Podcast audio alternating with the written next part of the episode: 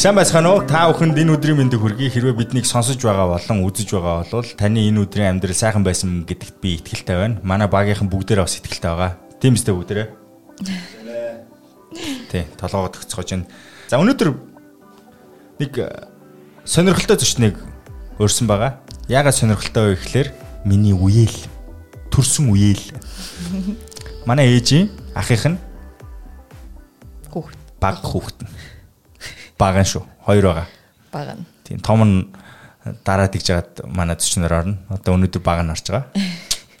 За ягаад би үеэлийг өнөөдөр дуудаж ирсэн бэ гэхээр бит хоёр бас түүний амьдралд тохиолдсон зүйлсийг та бүхэнд хэлэх юм бол их сонирхолтой мэдээллийг агуулга зогсохгүй та бүхний бас амьдралд хэрэг болох ус мэдээллийг анаа маань инх сайхан маань агуулдаг учраас би тэгээд өрсөн байгаа.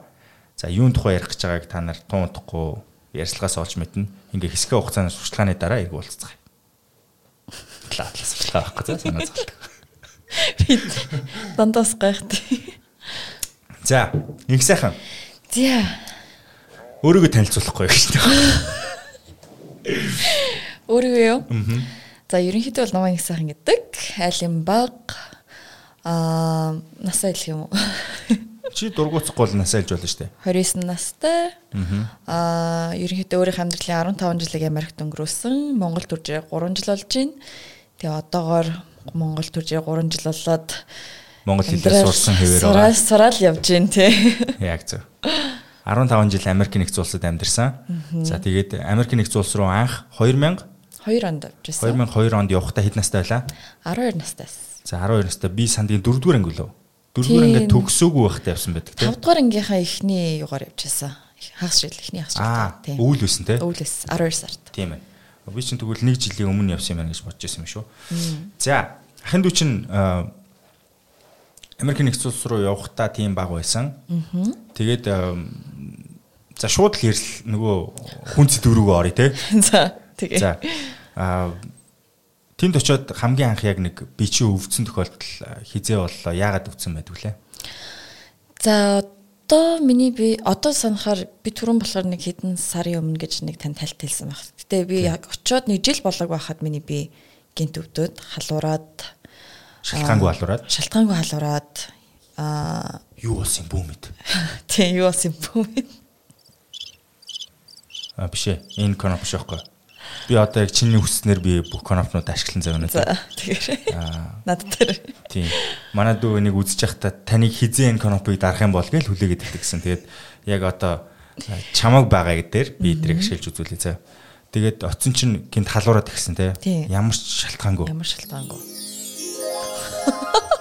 Боро коноп байна. Зөө чараа. Бэж гараа заа. Би яг нөгөө зүг коноп болоод. Бичгийг хараад. Аа за одоо одоо болцсон. Одоо болцсон. За тэгээ очоод нэг жилийн дотор гэсэн те. Нэг жил хүрээгүй. Хүрээгүй байх үед гинэ талуурсан. Юу болсон юм бүү мэд? Юу болсон бүү мэд? Гин талуураад. Аха. Тэгээд яасан? Яг тэр нэг юу очоод 6 дугаар ангид орцаасан гин талуураад хичээлдээ явж чадахгүй. Халуураад өдөө яагаад байгааг нь мэддэггүй. Тэгээд доошо юу би засгаар нэг өвдөд нэг эвгүй оргиод идэг. За. Тэнгүүд нь яасан бол даа гэжсэн чинь нэг өдөр нэг цагаан чулуу гараад. Бөөрний чулуу, дасны чулуу гарч ирдээ. Аа за. Аа тэгээд тэрийг мэдэнгүүтээ мэдээж имлэг яваад гэсэн чинь дахиад нэг чулуу ингээд ерөнхийдөө тэр халууралтаас болж хоёр бөөрний чулуу гарч ирсэн. Аа тэр нь юунаас үүссэн бэ гэхээр би багада нэг 4 бэ нөө 5 настай байхад дасгны судасны нарийслын тийм агланд орж исэн. Тэгээд тэр үед эмч маань болохоор ийм пластик ийм стент гэж ярьдаг л да одоо англиар ярил монголоор ярил ийм пластик үзэгний нэг запаснууд байдаг шүү дээ тиймэрхүү хэмжээний маягийн юм үлдээсэн. А тэрийг нь хагалгаа хийхтэй. хагалгаа хийхтэй. Үлдээх ёстой гэтээ 2 7 хоногийн дараа бол авах ёстой тэрийг нь аваагүй юмч маань мартаад явалцсан А тэгснийхаа дараа тэрнээс болоод олон жил явсны дараа 5 6 жил явсны дараа тэрнээс чулуу өсөж эхлээд тэгээд хоёр чулуу гаргаж ирсэн. А тэр нь болохоор а юу хоёр чулуу гаргаад тэр стентиг авахд үзэхэд болохоор нэг юу утсан байна гэд нилээ хатцсан. Одоо бүр амар олон жил болцсон. Тэгэхээр нэг хагалгаа хийхгүйгээр нэг юу дуран хагалгаа гэдэг. Дуран хагалгаа хийжсэн тий. Тэгж авчихсан. Аа. Тэгээ эмчнэр бүр толгоос гэрчсэн үү? Харин энд юу хийж авч байгаа юм бэ? Олон жил бүр ийм хатцсан юу гэдэг. Тэгээд тайлбарч хэлсэн үү те тухай те. Тийм яг уу юу гэдгийг мэдчихлээсэн л да ийм хагалганы дараа ийм бордог. Тэгээд эмч нь бол энийг аваагүй байна гэдгийг хэлжсэн. Тийм. Тэгэхээр болгоомжтой байхгүй л өөрөөсөө бас байнга шалгаж байгааг шалгаж байхгүй болтгүй юм лээ. Гэхдээ тэрийг өөрөөсөө байнга шалгана гэж хэцүү үстэй. Нэгэнд би дотор ороод ойцсон байгаа юм чи чаа. Тэгээд тэр нөгөө чамаг Америк нэгдсэн улсад хаглаа хийсэн эмчтэй Монголд чиний хаглаа хийсэн эмчийн утас муцыг өгснө өөрт нь. Аа өө яриад загна. Тэгвэл мэрлээсэн л да. Тэх боломжгүй л дээ. Гэхдээ харамсалтай байна. Аа тэгээд бид нар чинь тухайн үед чамаг тэнд хүнд хагалгаанд орох шиг элийн аваар бас баахан л бүх хүмүүс чинь тэгэл яана нөгөө сайхан чинь тэгсэн гин тэгэл сүйд майдал болж ил байсан л да.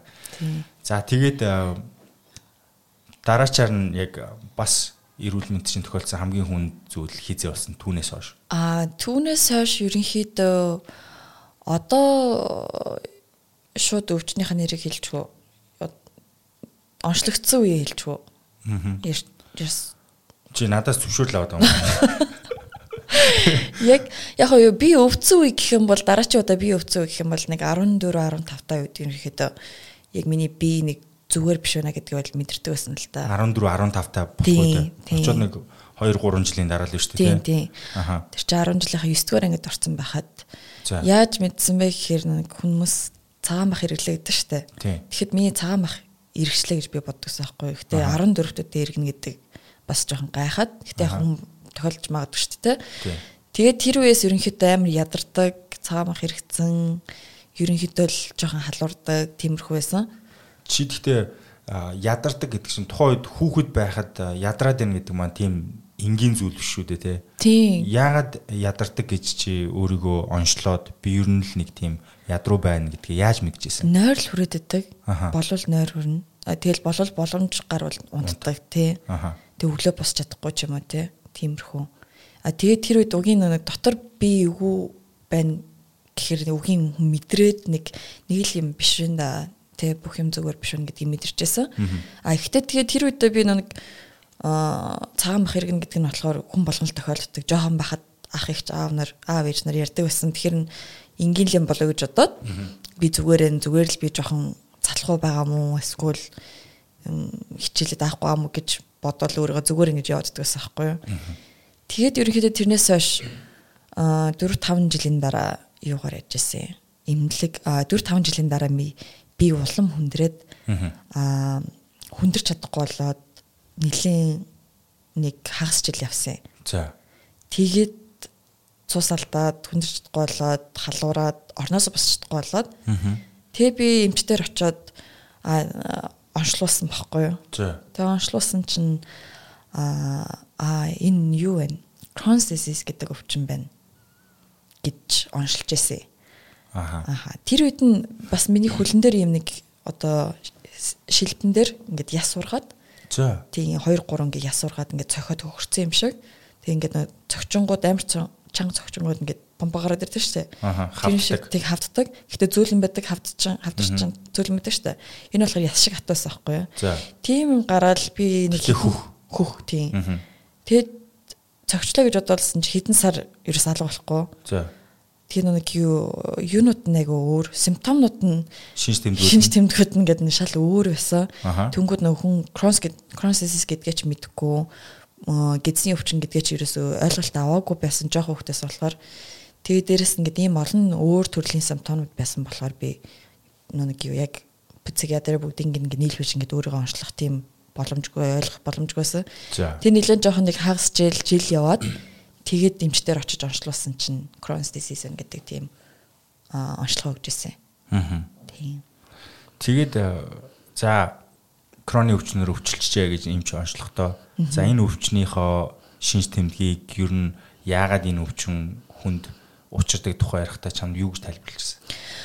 За ерөнхийдөө шинж тэмдгийг бол миний хөлийн тэр яг шилбэн дээр ургасан ясыг хараад амар шууд мэдчихсэн. Тэр ясны уралд яа юу та яагаад холбоотой гэж? Тэр дотор өрөвсөл ихтэй байх үед тэгж гарч ирдэг гэж хэлжсэн байхгүй юу? Яс уу? Тийм, яс шиг юм хатуу юм ургадаг. Яг бүрэн бүтэн яс биш. Яа. Чи харж байгаас тийм ийм сериосны яриан дундуур энэ дарахлаар нэг тийм болохгүй гоц. Тэгээл ахын даардаг байхгүй юу? Одоо дахиж дарахгүй за. Өөр гоёг дараарай за. За тэгээ. За. Тэгээд яг уу яг шилбэн дээр яг тийм юм ургацсан тэгээд гэцгүүлгээ цус алдаад авангууд ерөнхий нөө шинж тэмдэг кроны шинж тэмдэг юм байдаг гэдэг мэдгийг эмчнэр үгийн мэдж байгаа. Аа тийм мэдээж цусны шинжилгээгээр хамгийн түрүүнд кронс онцлогддог байгаа. Аа тэгээд дараа нь дурангаар үүсдэг байгаа. Бүдүүн гэсний дуран хийж үзээд цусны шинжилгээ хийж үзээд юмнуудын шинж тэмдгүүдээ ингээд бүгдийг нь ингэжээж яг онцлог онцлогаар бүрэн бүтэн онцлог гарч ирдэг ба. А тэгээд энэ өвчин маань болохоор яг юунаас гаралтай вэ гэж яригдаг болохоор дархлааны өвчин гэж яригдیں۔ Ер нь бол autoimmune disease гэж байгаа. Autoimmune disease дархлааны өвчин болохоор дотроо бол олон төрөлтэй байдаг.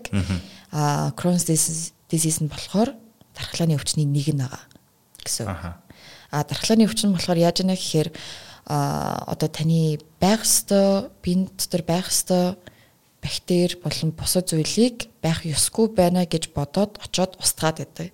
А тэр устгасан газар үед нь шарх үүсч эхэлдэг.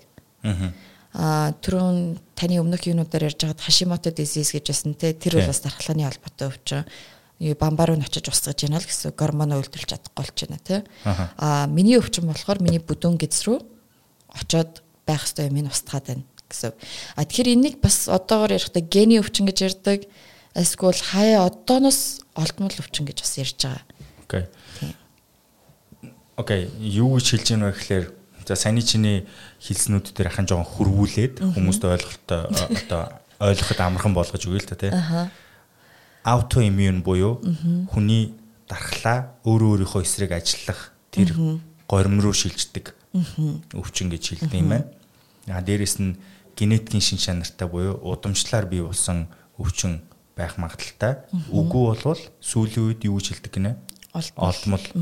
Одоо ямар нэгэн байдлаар тухайн иргэн маань өөрийнхөө бие дээр өөр бусад ямар нэгэн юмнаас болоод одоо бие дээр нь бий болж байгаа шинээр бий болж байгаа өвчин гэж үздэг юм байна те.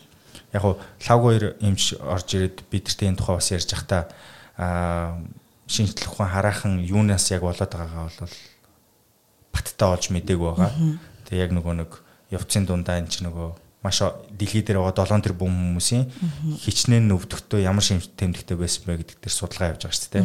Тэгээ энийг бол эцслэг байгаа гэдгийг ярьж байсан. Аа гэхдээ хамгийн хэцүү юм нь юу вэ гэхээр хүний биеийн дархлаа гэдэг зүйл одоо эрүүл хүнийх бол өндөр байх хэвээр. Хүчин гаднаас ямарваа нэгэн зүйл орж ирэхэд тэр дархлаа маань бидний өмнөөс тэр зүйлтэй дайтаад ялаад одоо бид эрүүл байдаг те. Гэтэл дархлаа өндөр байх үедээ дархлаа өөрөө өөрийнхөө эсрэг ажиллаад ирнэ гэдэг маань нөгөө эзнээ ацын шалаанд байх нь шүү дээ. Яахаа мэдхээ болгоно тий. Тэгээд одоо чиний хувьд дархлаа чинь өндөр байх үед энэ асуудал хүнд хүнд болж эхэлнэ гэсэн үг үстэй тий. Тийм одоо дархлаа өндөр байх үед өрөвсөл ихсэн гэсэн. Өрөвсөл ихсэн. Тий. Өрөвсөл гэснээр яах вэ? Өрөвсөл гэснээрээ одоо шинж тэмдгүүд нь илэрнэ. Нөгөө шархлаа үүснэ. Шархлаа үүснэ тий. А тэр нь гэхдээ шулуун гэдсэндээ юм уу эсвэл бүдүүн гэдсэн? Минийх бол бүдүүн гэдсэндээ. Аха. А хүмүүсийг бол харилцаа адилгүй. Амнаас эхлээд аанус хүртэл хаач байж болно гэдэг. Хаач байж болно тий. Аха.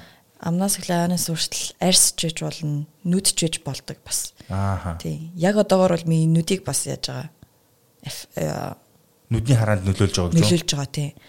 Тийм урд нь болохоор би бас ингээд өрөвсөл ихсэнгүүд орой юу гэрэл мэрэл дээрээс юм харчдаг болчдаг бүрэлцээддэг. Одоо болохоор өдрийн цагаар бүрэлцдэг болцсон байгаа. Тийм үү. Тий. Жохон тэнд явж байгаа нэг л вирусоо таарахгүй. Тийм бол яг янз янз симптомууд нь одоо шинж тэмдгүүд нь бас янз янз хүн хүн бүрт өөр өөр байдаг. А гэхдээ ерөнхий юу нь бол гиз өвдөх, нуруугаар өвдөх, гиз өвдөг нь нуруугаар өвддөг, цус алдах, а энгийн байдлаар өтгөн гаргаж чадахгүй байх те. Халуурах дотор өрсөлд байхаар хүн шууд халуурдаг те. Эхний шинж тэмдгүүд нь бол яг тийм байдаг. А тэгээд тэр чинь анхан шатны шинж тэмдгүүд. Тэрнээсээ хүндрээд явцсан бол нилээ а одоо аль биш имлэг дээр очсон байгаа. Аа. Тий. Анх яг эмчээс крон кроны өвчтөй болчихжээ гэдгээ сонссон үе чинь хэдэн настай байсан гэсэн үг юм бэ? Аа 19 той байсан санагдаж байна тий. 10 жилийн өмнө тий. Одоогоос 10 жилийн өмнө. Одоогоос 10 жилийн өмнө. Тэгээ чамаг яг ямар арга хэмжээ авах хэрэгтэй гэж хэлжсэн. Мэдээж тухайн үедээ за кроны өвчтөй болчихжээ. Энэ бол одоогийн байдлаар шинжлэх ухаан олж нээсэн нээсэн байх одоо одоогийн байдлаар бол ямарч гаргалгаа байхгүй гэж хэлсэн байгаа шүү дээ. Тэгээ тухайн үед хүлээж авахд ямар вэ? Тухайн үед энэ шилж хахад нэлээд айжсэн л да. Гинт суулгаснаа за уйлж болохгүй шүү, санаа зовж болохгүй шүү. Ийм өвчтэй байна. Энэ өвч нь болохоор юу байхгүй одоо cure гэдгийг одоо яг бүрэн бүтэн эмчилгээ нь байхгүй байгаа. Зүгээр одоо өвдөж байгаа хэсгүүдээ чинь жоохон намдуулах тийм эмчилгээ байгаа. Энэ бол нэг өвдөөд тусаад зүгээр болдгоо өвчин, насны туршдаа тийдгэрдгөө өвчин байгаа. Тэгээд тэгт нь бол би тэр үед одоо юу болоод байна? Юу хүнээс авч юу яач хийч вэ гэж тэгж бодож байсан л да. Тэгээ яг цаанаасаа тайлбарлаж явах тэр хэмжээнд тайлбарлаж явахаар бол генетикийн удмын өвчин гэж тайлбарлаж байсан. Аа тэгээ би удмаас бүх хүн удмынхаа бүх хүмүүсээс асууж байхад манад бол тийм удмын тийм өвчин байхгүй гэж хэлж ирсэн юм. Тийм тэр үед гэхдээ тэр эмчиг хэлж байхад сэтгэл санаар бол нэлээд хүнд байсан, уйлж байсан. Аа. Богийнх ажиллаж байсан. Цуг байсан. Иви. Тэгээд окей Тэгээ мэдээж юмч бол за энэ идгэрхгүй. Гэхдээ бид нарт аргалах арга байна тий. Чамааг удаан амьдруулах арга байна. Тэгэхээр ийм ийм имжлэгээ хийнэ гэж хэлж яхад чамд яг анх яг юу хийнэ гэж хэлсэн. Одоо бол тэр үед бол яг анх онцлогдож хахад миний өвчин бол тийм хүндрэг байсан. Анхан шатан дээр байсан. Тэгээд тэгэхээр зүгээр имээ угаад явъя. Имчин гайгүй барина. Тэр им нь яадаг юм байсан? Тэр им нь дархлаа бууруулдаг юм Тэгэхээр чин чи тархлаа муу байх үед чин бусад эсэн бүсийн эрүүл мэндийн асуудлууд сачаас одоо ханиад ч юм уу тиймэрхүү зүйлс шууд ил болчихно шүү дээ. Тийм тийм. Тэр эрсдлийг би хүлээж зөвшөөрөх хэрэгтэй. Яг бол тэр нөгөө өвчин өрсөл маань нөгөө өвчнүүдээс хамаагүй хүнд учраас би тэр эрсдлийг хүлэн зөвшөөрөөд им уух хэрэгтэй. Тийм. Тэгэхээр тэр эрсдлүүдтэй хэр их нүүр тулсан? Зөндөл сүүлчийн 10 хэдэн жил тэгэл байнгын толж байна. Ханаа дүрх нөгөө энгийн ханаа дүр хүрэх, харшил хөдлөх, арьсаар дүр юм гарах, тэгэл янз бүрийн ходоо дөвдөх юу вэ те бүхэл юмнуудыг яадаг. Гормоны өөрчлөлтөнд орох. Тийм, гормоны өөрчлөлт байнга орно. Аа. Тийм. Тэгэхээр үнэхээр яамар ч юм дээ айгүй хэцүү тэр нэг юм торгон мөчийг л олж амьдрах хэрэгтэй болчих шүү дээ. Яг нэг дархлаа өндөр биш. Бүр нам биш. Тэр нэг хэсгийг л те тэр нэг neutral хэсэг гэж байхгүй л багтал гэхдээ тэр хэсгийг өөртөө үүсгэж амьдрах шаардлагатай болчихсон гэсэн үг те. Тийм тэгэхээр амар контролтой амьдрах хэрэгтэй. Бүх юм дээр те. Дархлаагаа бууруулчаа бусад өвчнийг авахгүй тулд өөрийгөө дандаа тийм нөхцөлд нэг ханиатай нөхцөлд оруулахгүй, өвчтөе хүмүүсийн хажууд байхгүй, бактери юунаас хол явах хэвээр гих тийм юунуудыг одоо өөрийгөө тийм environment байлгах хэвээр орчинд орчинд байлгах хэвээр тий. Тэрийг зохицуулж явна гэсэн үг тий. Тэгэхээр биедээ энгийн үнээс хамаагүй илүү анхаарах хэвээр гэсэн үг шүү дээ. Тий. Хоол ундандаа ч гэсэн. Хоол унд бүх хэрэглээ бүх юмд бол анхаарах хэвээр. За тэгээд э, одоогоос 10 жилийн өмнө тэгж онцлогдоод ийм санал болгосон байна. Тухайн эмээ яг анх хэрэглээд үзчихсэн үеэ эргээд нэг хоёлаа дурсъя те. Яг ямар болж исэн? Тухайн үед яг имээ хэрэглээд үзэж хахад надад нэх өөрчлөлт бол муу өөрчлөлт бол санагдаагүй. Одоо ханиад авах юм уу тэр үеэр би санахгүй байна. Ямар ч гэсэн нэг би өвдөдсөн дотор амар өрсөлттэй амар хүнд байсан үе тэрийг жоохон багасгаж өгсөн. Тэрэндээ тайвшаад бусад юмнуудыг ерөөсөө нэг анзаарах тийм боломжгүй доторх юм гайг болчингууд хүн ойлорч чаддаг болгоод амар баярлалтай мэлээ. Тийм тэрэндээ амар баярлаа жоохон тайвшаад нэг хэсэг явсан. Тэгээ тэр нь нэг жил гаруй аа үргэлжлсэн байгаа. Тэгснийхаа дараа ерөнхийдөө миний өвчин имэндээ баригддаг маш хурдтайгаар явдаг байхгүй юу? За. Тийм имэндээ имээ уужгаад имэндээ тасчдаг. Нөө урт хугацаагаар юм уухаар им нөө биений систем чинь тасаад хүлэн авахаа болоод эсвэл энэ юм байнга орж иж идэг гэж зүгээр нормал болгочдөг. Тэнгүүд нөгөө юм нь үйлчлэгээ болчдөг. Аа. Тийм. Тэнгүүд дараа тэг нөгөө юм нь үйлчлэгээ болчингууд нэг өрөвснө гэсэн шүү дээ тий. Тэнгүүд дараачихаа юм руугаа орно. Янз бүрийн юм зөндөө олон юм байдаг. Аха тэр имийн им дотор агуулгадж байгаа за одоо тэр эрсдлийг намдагч зүйлийнх нь тун гэж байгаа юм байна те. Баг тунгаар хэрэглэхлээр би тасаад авчиж байна. Тэр тунгийн нэмнэ гэж энэ үсвэл өөр төрлийн юм. Өөр төрлийн юм. Тунгаас шалтгаалж тун тун хамаагүй. Тэр төрлийн юм нь биенд ороод яач чинь гэсэн. Нормалайз одоо энгийн болч чинь хүлэн аваа зөвшөөрч чинь тэгэхээр энэ үйлчлэхгүй. Ижлэгэн үйлчлэгээ урд нь өгжсэн тийм юугаа өгөхгүй. Аха. Тэнгүүд тэр имийг болоод дараачихаа юм руу орно. А тэр тухайн үед болохоор нэг яг амар удаг юм нэг 5 төрлийн юм байсан би санагдчихэв. Аха. 5 төрлийн юм тэг гормоны хүчтэй юм байдаг. А гормоны хүчтэй юм нь болохоор өрөвсөл маш хүндэрсэн үед тэрийг суугаад доторх нөө дархлаагаа бууруулад өрөвслөө баг зэрэг дардаг. А тэр нь мэдээж нь хажуудаа side effect нэг юу муу нөлөөнөд айгүйх байдаг. Аха. Тийм. Тэгээд тэгж явсны тэр имээ уурж дуусныхаа дараа нөө дархлаа бууруулдаг энгийн юмнууд байгаа. Тэгээ нэг юм уугаад би чин тасангууд солио дахиад нэг юм уугаад би чин тасангууд дахиад нэг юм уугаад гэд тэгж явжсэн. Тэр имийн зэрэглэг өсгөөд байна уу? Өсгөөд нь тийм. Өсгөөд өөр төрлийнхийг арай жоох өөр юутайг орцтойг болж гин гэсэн. үг. Аа. Тухайд хэрэгжилсэн юм чинь бидээ таслуулаад нөгөө нэг үргэлжлэл маань илүү үргэлжлээд исэн мэт те. Тэгэхээр э, чи сая хэлсэн нь баг 5 6 юм сольсон гэж. Тий. Аха. Тэгээд эмнээсээ цаашлаад өөр ямар эмчилгээний арга барил орох вэ? Тэрнээс өндөр тунтай эм хэрэглээд зогсчт юм уу эсвэл тэрнээс цаашаа өөр эмчилгээний арга барилууд байгаа. Өндөр тунтай эм амор ууж дуусаад би чинь одоо өрсөлдөнд дарагдахгүй л тарай юм байдیں۔ Аха. Тусал юм байдیں۔ За. Аа тэр нь яадаг вэ гэхээр тархлаа тархлаа мэдээж маш хүчтэйгээр болгож байгаа. За. Тийм тэр нэмээсээ бүр илүү их хүчтэй. А гэхдээ тэр нь илүү юутай үйлчлэгээ сайтай гэсэн үг. Яг бол дархлааг бүр тодорхой хэмжээгээр болгодог. Тийм юм байдیں۔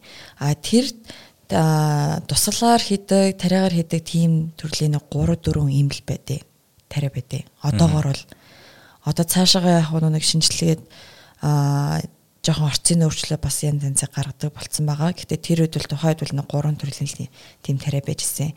А тэрийг нь яаж хэрэгэлдэг вэ гэхээр эхний удаа тодорхой хэмжээ их хэмжээгээр туслаар хэлвэлээд тэгээ 2 сар тутам туслаар хэлвэлдэг болчтой. Тий. Тэгээ би тэрийг нэг жил явсан. Жил яваад дахиад тасцсан. Үйлчлэгээ болцсон, үйлчлэгээ муутай байна гэд. За. Тэгээд дараачийнхаа тарилуу орох хэрэгтэй байсан. Тэгээд дараачийн тарилуу би бол ороогүй нэг хэсэг эмнээс залхаад одоо 2 3 жил им хийчлээ засралтгүй юм хэрэглэчлээ. Тэнгүүд нэг хүн энгийн амьдралтай баймар санагдал байнгын юм хэрэглээл, байнгын юм уугаал тарай хэлүүлээд тахараас тийм таатай зүйлүүл биш.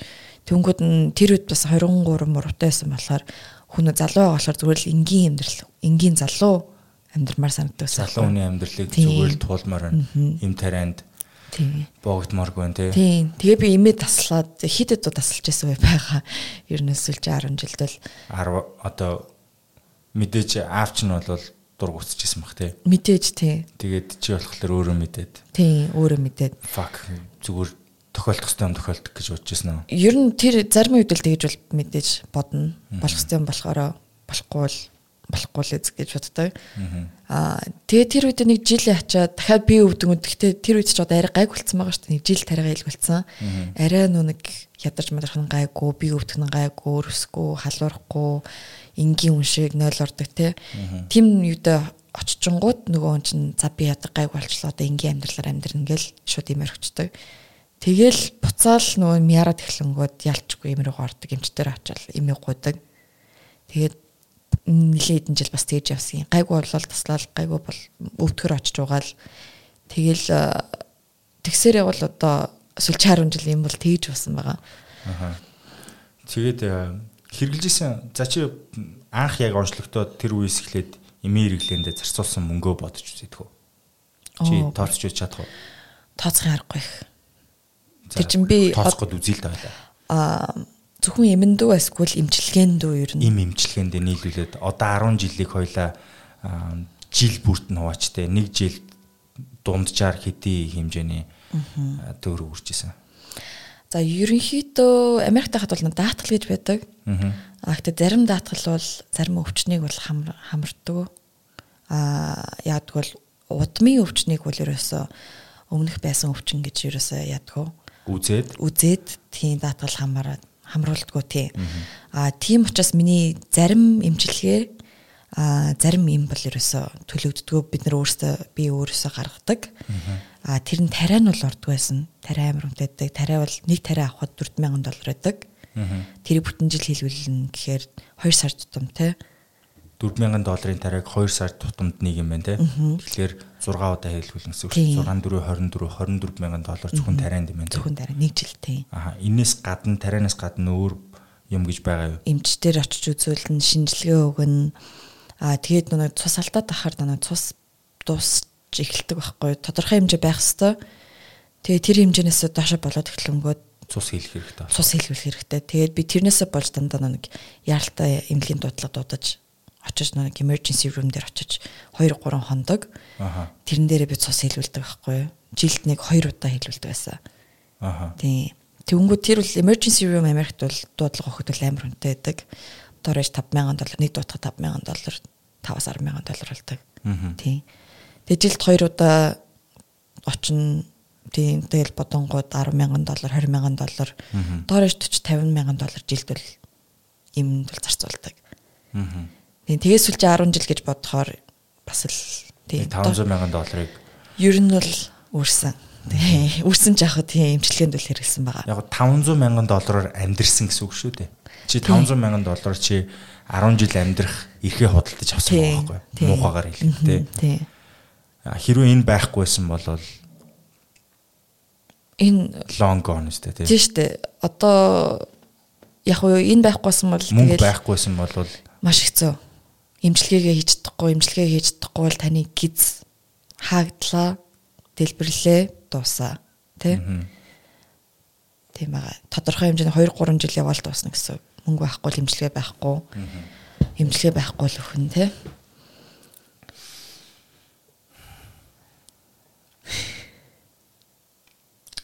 It.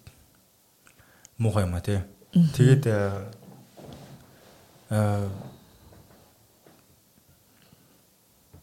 чамд юу яг ямар хоп байдаг вэ?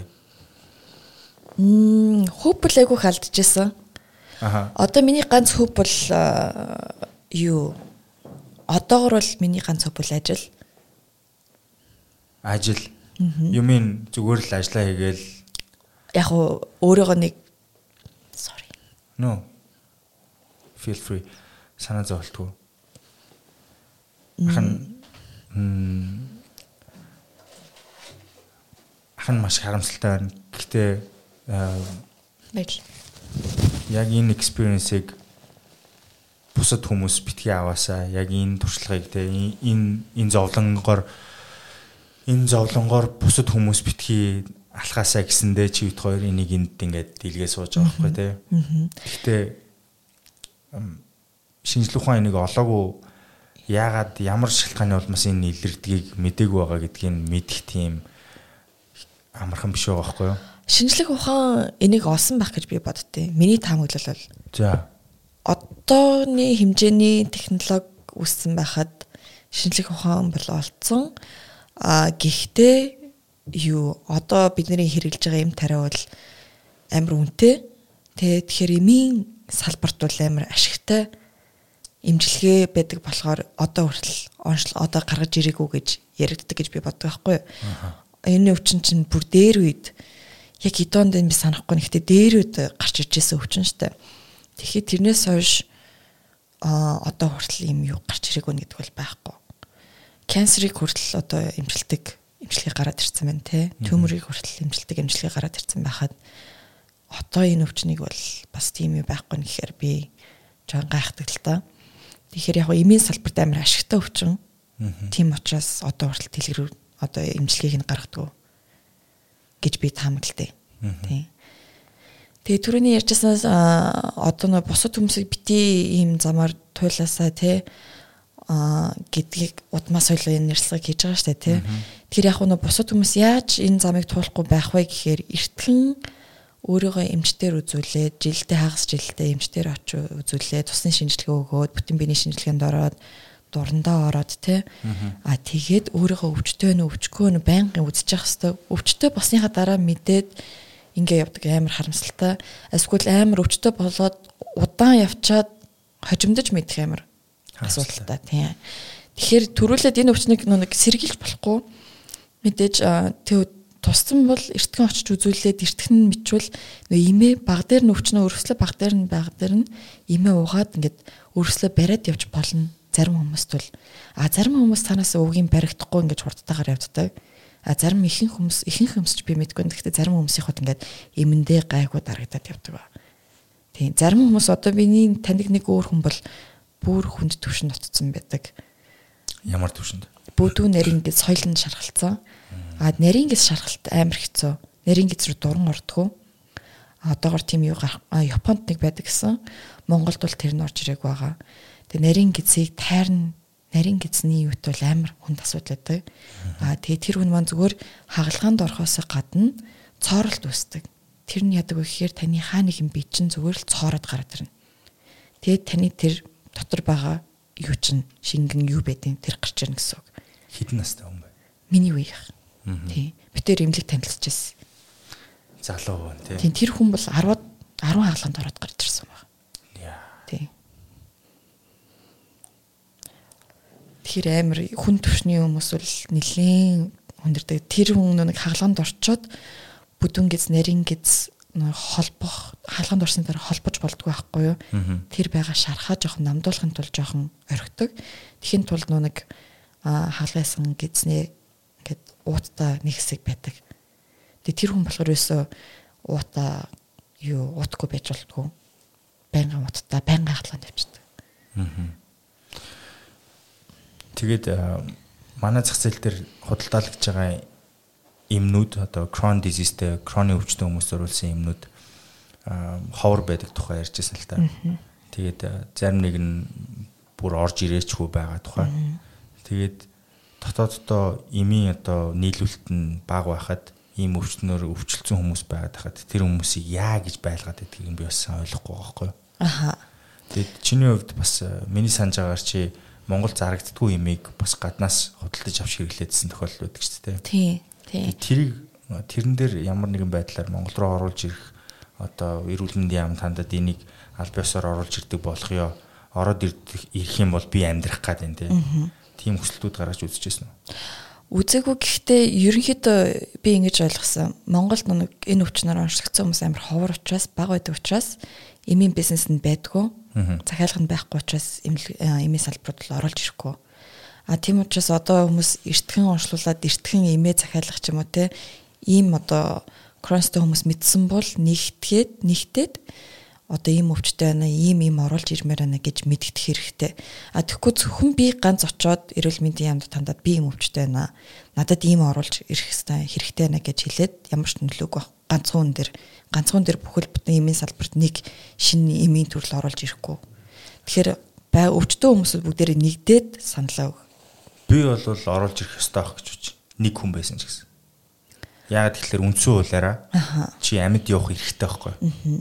Аа чамаг амьд явах шаард одоо амьд явах чинь шаардлагатай нэг юм байгаа бол энэ имийг улс оруулж ирэхдээ тусгай зөвшөөрлө өгдөг эсвэл энэ имийг имийг имийн жигсаалтан дотроо байлгах байлгах юм бол нэг хүний аим аврагдана гэж байгаа бол тэрийг нэг хүн байх нилээд байхаас шалтгааллахгүйгээр шийдэх ёстой шүү дээ. Аа.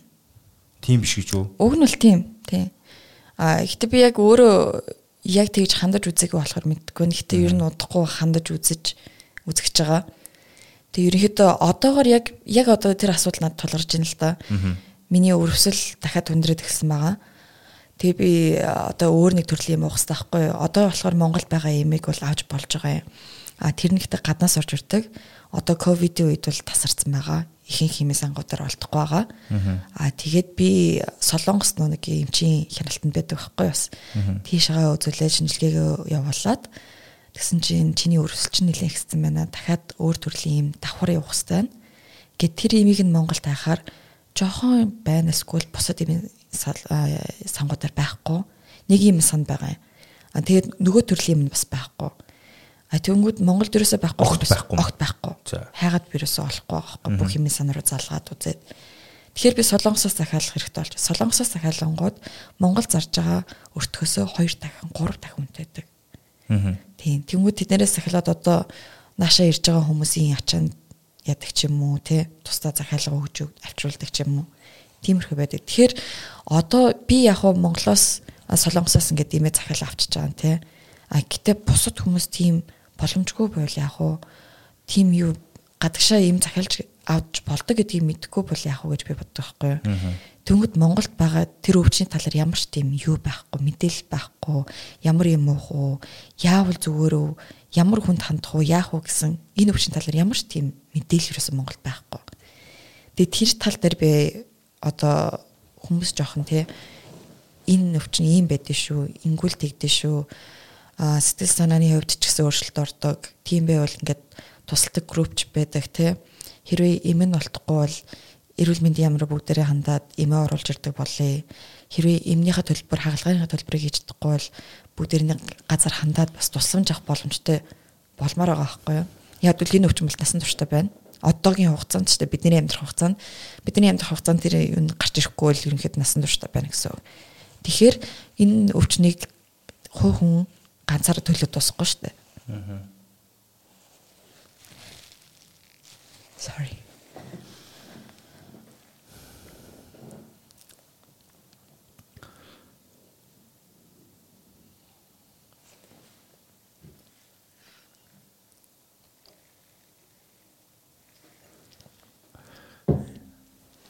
Хүн тийм аа.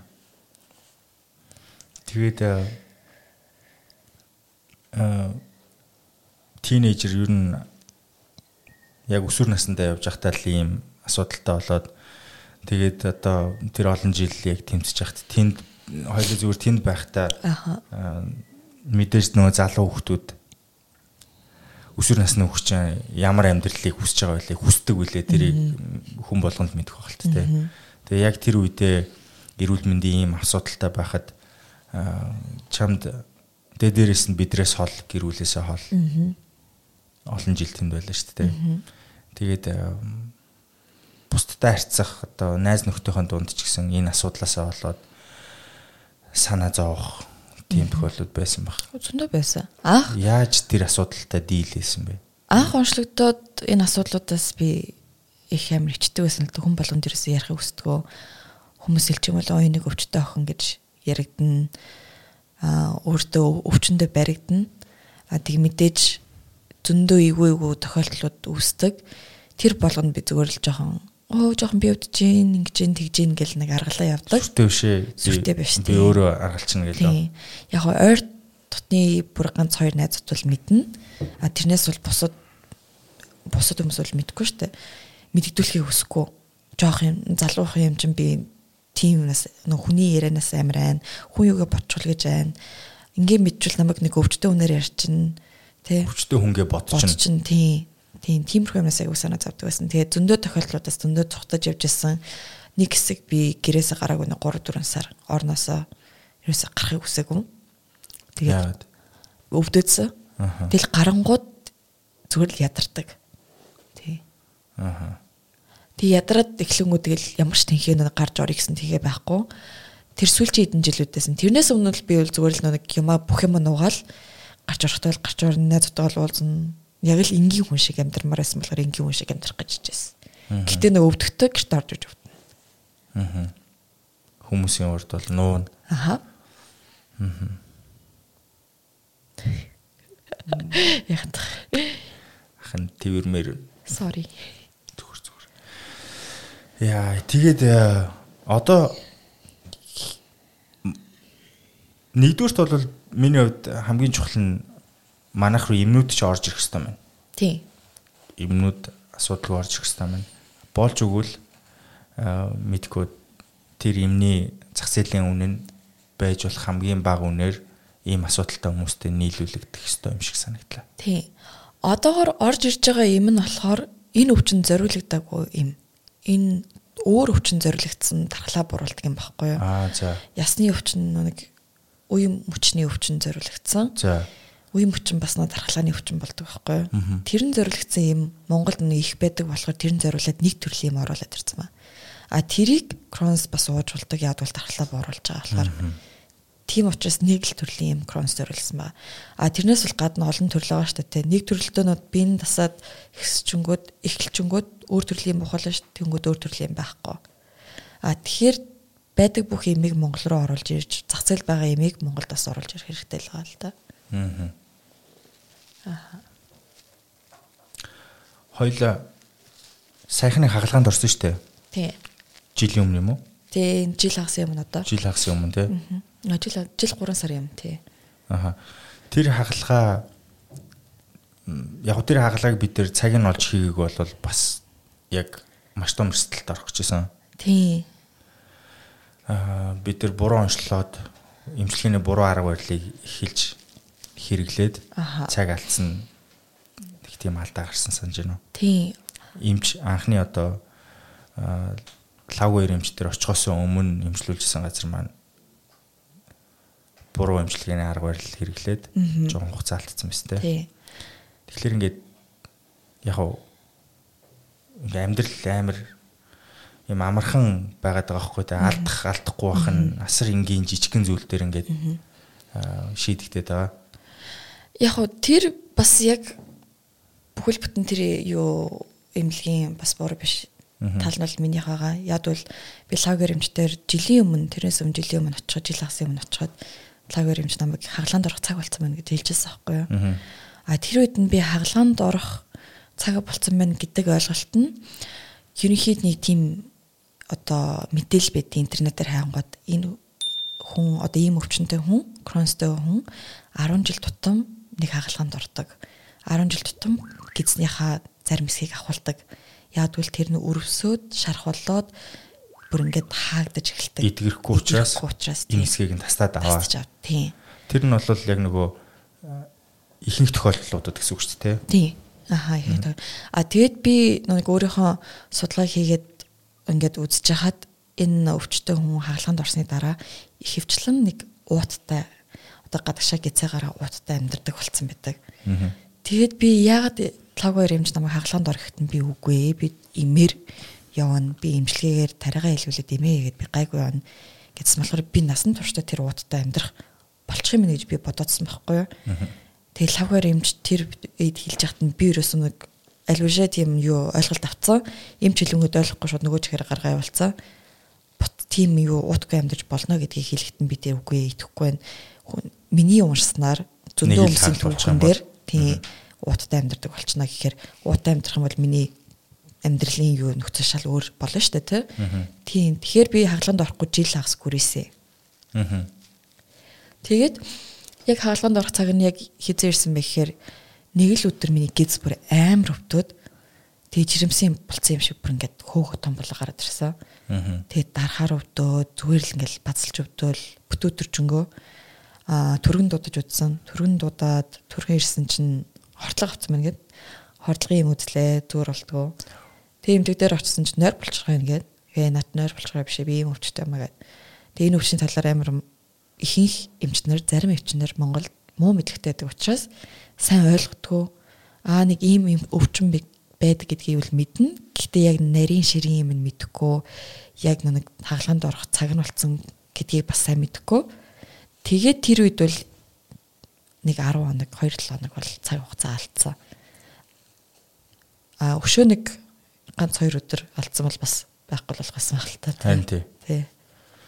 Тий. Ер нь бол өшөө нэг өдөр өш ер нь хідэн цагууд алдсан бол тий. Юу болцсон байх. Лагвэр эмчтэр очоод ер нь цус алдаад халаа болцсон байсан тий. Тий. Тий. Тэгэхээр хагалгаа хийх цаг болсон бол хагалгаа хийлгүүлээд эртгэнээс эмчлүүлээд тий. Тий, өөр дотор байгаа буруу ойлголтоо бас заримдаа эмч нартайгаа ярилцаад сайн тогтож ойлгохгүй бол сэтгэл сэтгэл хөдлөлөөр шийдэж болохгүй тийм ээ. Тийм. Эмчтэйгээ маш зөв ойлголцох хэрэгтэй. Ойлголцож яг нөгөө хүн юм хэллээ хэрвээ бүрэн ойлгохгүй бол зарим хүмүүс аа заа заа гэвчдэг. Тэгэхгүй тэрийг бүр амар сайн асууж чиний бие, чиний амьдрал болохоор сайн асууж яг юу хэрэгтэй юу хэрэггүйгээ мэдэх хэрэгтэй. Аа. Тийм.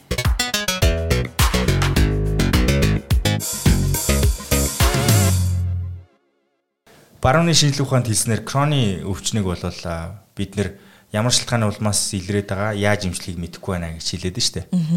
Гэтэл дорны шинжилгээ ухаанд одоо бидний хэлдгээр уламжлалт хангаах ухаанд бас гаргалааг нь олцсон ч юм билүү гэж хүмүүс бодож иж магадгүй. Чи уламжлалт хангахаар оролдож үзсэн үү? Юу нэг асуудлыг шийдэх гэж. Аа үзсэн. Уламжлалт дараагаар нэг удаа үзсэн. Хизээ. 2 жилийн өмнө нөө? А 3 жилийн өмнө Монголд анх ирчээд. Ирээл үү? Аа. За. Ирэл тэр зунаа би 100 ирсэн. Тэгээд 100 амрах хоорондоо би уламжлалт дараагаар үзье. Яг бол Америкт би зөндөө имээр би нүдэж үзлээ. Ямар ч нөлөө гарахгүй нэ гэж бодсон те. За одоо нэг өөр альтернативээр үзье гэдэг. Тийм. Тэгээд нөө нэг таньдаг хүмүүсээр ингээд яриад яриад ямар уламжлалт имчилгээ зөвөөрөө гэж ярьсаар хагаад хамгийн эцсийн байдлаар нэг хойд солонгосын эмч Монголд нэг жилийн хугацаатай ирж ирсэн байсан. За. А тэр эмчтэр очиод үзүүлэхэд ерөнхийдөө Кронс гэж мэдгүй бүдүүн гизний шарх гэдгийг миний судсыг бариад зүү тавиад мэдчихсэн. За. Тийм.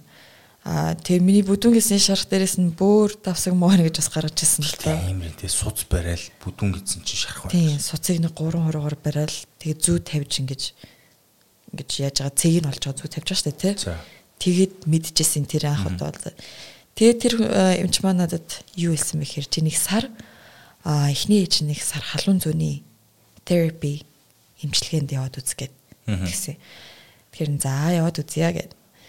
Тэгээ эхний удаа эхний өдөр нь очисон чинь а биер дүрэн нэлийн цуцаан зүв нэлийн цуцаан зүгээр ойдог зүв биш дээ. Амар цуцаан зүв архинд дүрж жагаад спиртэн дүрж жагаад гаргаж ирээд жожголкоор асаагаад цэгнүүд болцсон байгаа биен дээр. Тэгээ бүх ингээд тэр цэгэн дээр очиж ингээд ингээд зоогоод дүрээд гаргаж авдаг.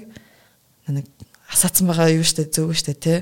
Йоо за. Тэгээ анх хэлжсэн л да ийм имжлэг их юм бол чамд айгүйх сорив тогтно шүү гэж хэлжсэн аахгүй юу. За. Тэг яг хүн арга барингууд за сорив юу юу юм тий хамаагүй тий.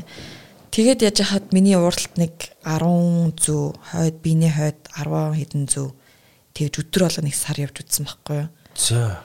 Тэгээ тэр байд би эхлээд тариулах тариулахтай зөв зоолуулахтаа уйлжсэн. Тэгээ өдөр болгоч ч уйлнэ. Аарл уралт гэл. А тэгэд эхний нэг 7 хоног явхад а юу яжсэн. Миний бөөр амир өвдөд.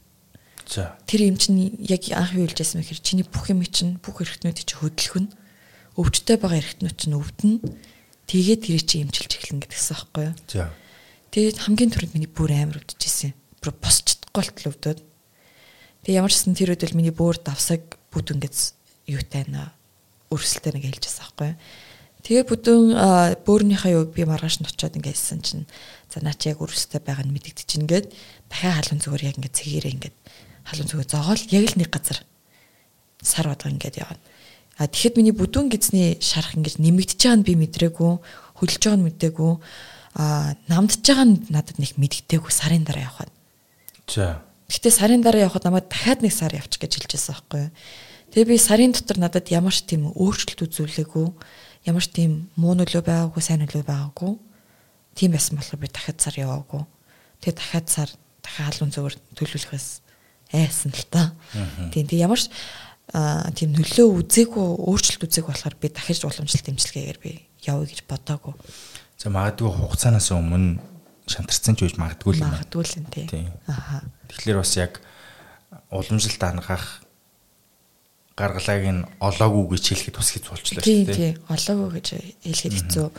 Яг гоо хятадд энэ өвчнийг уламжлалт аргаар эмчилдэг гэж тийм дом байт юм бэлээ. Яриа юу? Яриа тий. За. Аа гэхдээ тийм тийм юу хятадууд бол бас эмчилжсэн гэсэн тийм юу байт юм бэлээ. Аа. Тэгэхээр гэтээ би тийшээ бол яг яа зорж тэгж сонирхож үзег байгаа. Таиландд очиж үзэж имжлүүлж үзсэн. Таиландд бол уламжлалт имжлэгээ байхгүй гэжсэн. Солонгост байхгүй. Дандаа юугаар л явжсэн. Western medicine гэдэг юг хэрэлж имжлэгээ идэм билээ. Аа. Тий. Тэгээд ер нь яг одоо энэ өвчнөд тэмцэж байгаа хүний хувьд сэтгэл санааны хувьд хамгийн одоо хүнд бай хүнд зүйл нь юу вэ тийм бэ? Энэ өвчнөд байгаа хүн аха их ганцаарддаг. Яг нэг амар тийм Монголд бол ганцаарддаг. А Америкт бол энэ өвчнөр тусан хүмүүс айгу илбэг байдаг. За. Групп байдаг. Facebook-оор ороод групп чинь, групп юу ороод ярилцчинь эсвэл тийм вебсайт зориулсан вебсайтууд байгаа. Уцаар ярьж болдог. Эмчтэйгээ очиод ярьчин, therapist байгаа. Гэх мэтлэн тийм зөндөө аргалууд байдаг байхгүй? Байдаг байхгүй? А Монголд хурж ирээд би сүүлийн 3 жил бол энэ өвчнийг мэдээд тахны хүн байхгүй. Найз ойр дотны найз нөхөд өдөр болго намайг ингэ зовж байгааг хараад ойлгож байгаа биер тулаг болохоор тэдэд бас ингээл би яриад ах ядаргаатай штэ. Байнгын би өвдөдөө ингээд ах тэднэрт өдөр болгон сонсгол ядаргаатай. А therapist Монгол байдаг. А гэхдээ тэд нар энэ өвчний талаар бас мэдлэг муутай. Бүдүүн гэсэн шархлааны өвчнгөнгөд хотод нь өвдөд нөө гэж ярьдаг байхгүй юу? А тэгэхээр эмчнэр мэддэг эмчнэр ховор. Аа яг тийм Монгол тийм нэгдсэн тийм одоо ярилцаад ингээд би бинтаа ингээд зөвлөцөд явчих тийм групп бас байдгүй. Аа тийм юмнууд айгүй Монголд ховор байдаг гэж би ойлгосон л доо. Тэгээ тэрнээс би юу яа гэж бодоод жоохон надтай ажиллах өвчтөн хүмүүс зориулаад групп нэгээд хоорондоо ярилцаад даван туулсан зовлонгуудаа яриад зөвлөгөө өгцгөө те ингээд би биндээ ингээд туслаад дэмжээд сэтгэлээр physically одоо би яриад чадахгүй ч гэсэн сэтгэлээрээ ингээд дэмжээд зөвлөгөө өгцгөө гэсэн тийм нэг групп нээсэн байгаа. Ямар нэртэй групп юм? Аа Crohn's disease Mongolia гэсэн байгаа.